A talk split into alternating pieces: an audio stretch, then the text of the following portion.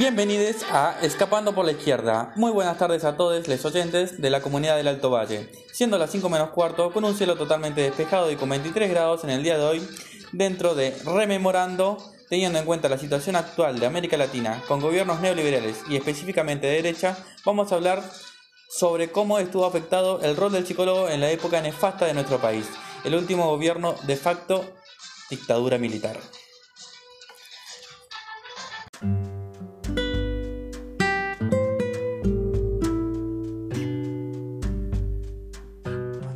Psicología en tiempos de dictadura.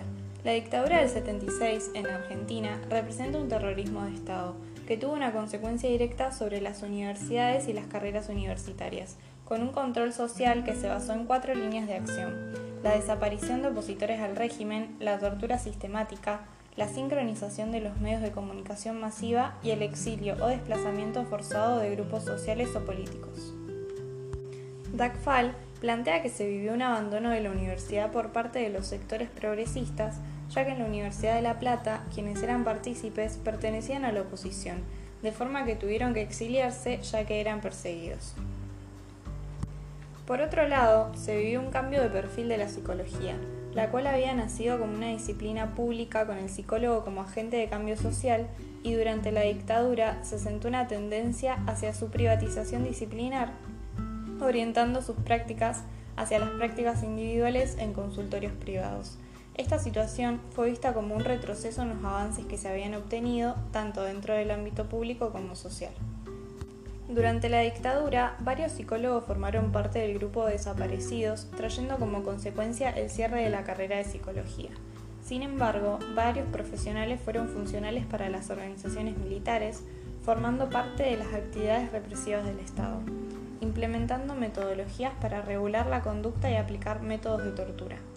Es así como podemos dar cuenta de que algunos profesionales pusieron a disposición sus conocimientos al sistema coercitivo, mientras otros buscaron hacer visible el maltrato a los derechos humanos.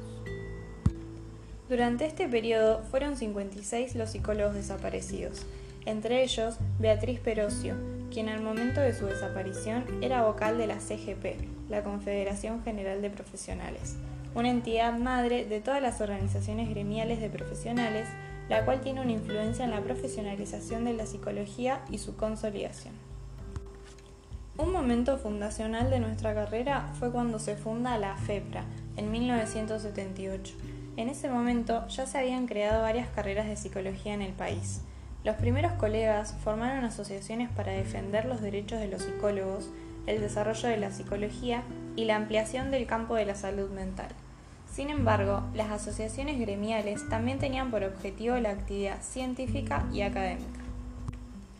El reclamo por la aparición de Beatriz y otros colegas desaparecidos, la lucha por la enseñanza y la profesionalización de la psicología en la universidad privada y pública, el ejercicio de la profesión en los hospitales y obras sociales eran un aspecto central en la lucha por la democracia desde la psicología. La construcción de una institución nacional como la FEPRA es un valor incalculable, tanto para el proceso de profesionalización en cuanto al logro en la sanción de leyes del ejercicio de la psicología, como para la creación de colegios de psicólogos. Esta federación actuaba potenciando sinérgicamente el conjunto de nuestras instituciones y el conjunto de colegas. Luego del retorno de la democracia, la tarea de la reorganización de la carrera de psicología fue inmensa, debido a que se tuvieron que adoptar nuevas políticas ajustándose a una nueva reforma. Se creó un Tribunal Ético de la Salud contra la Impunidad del año del 87, donde se juzgaron a médicos responsables de hechos de tortura y de desapariciones.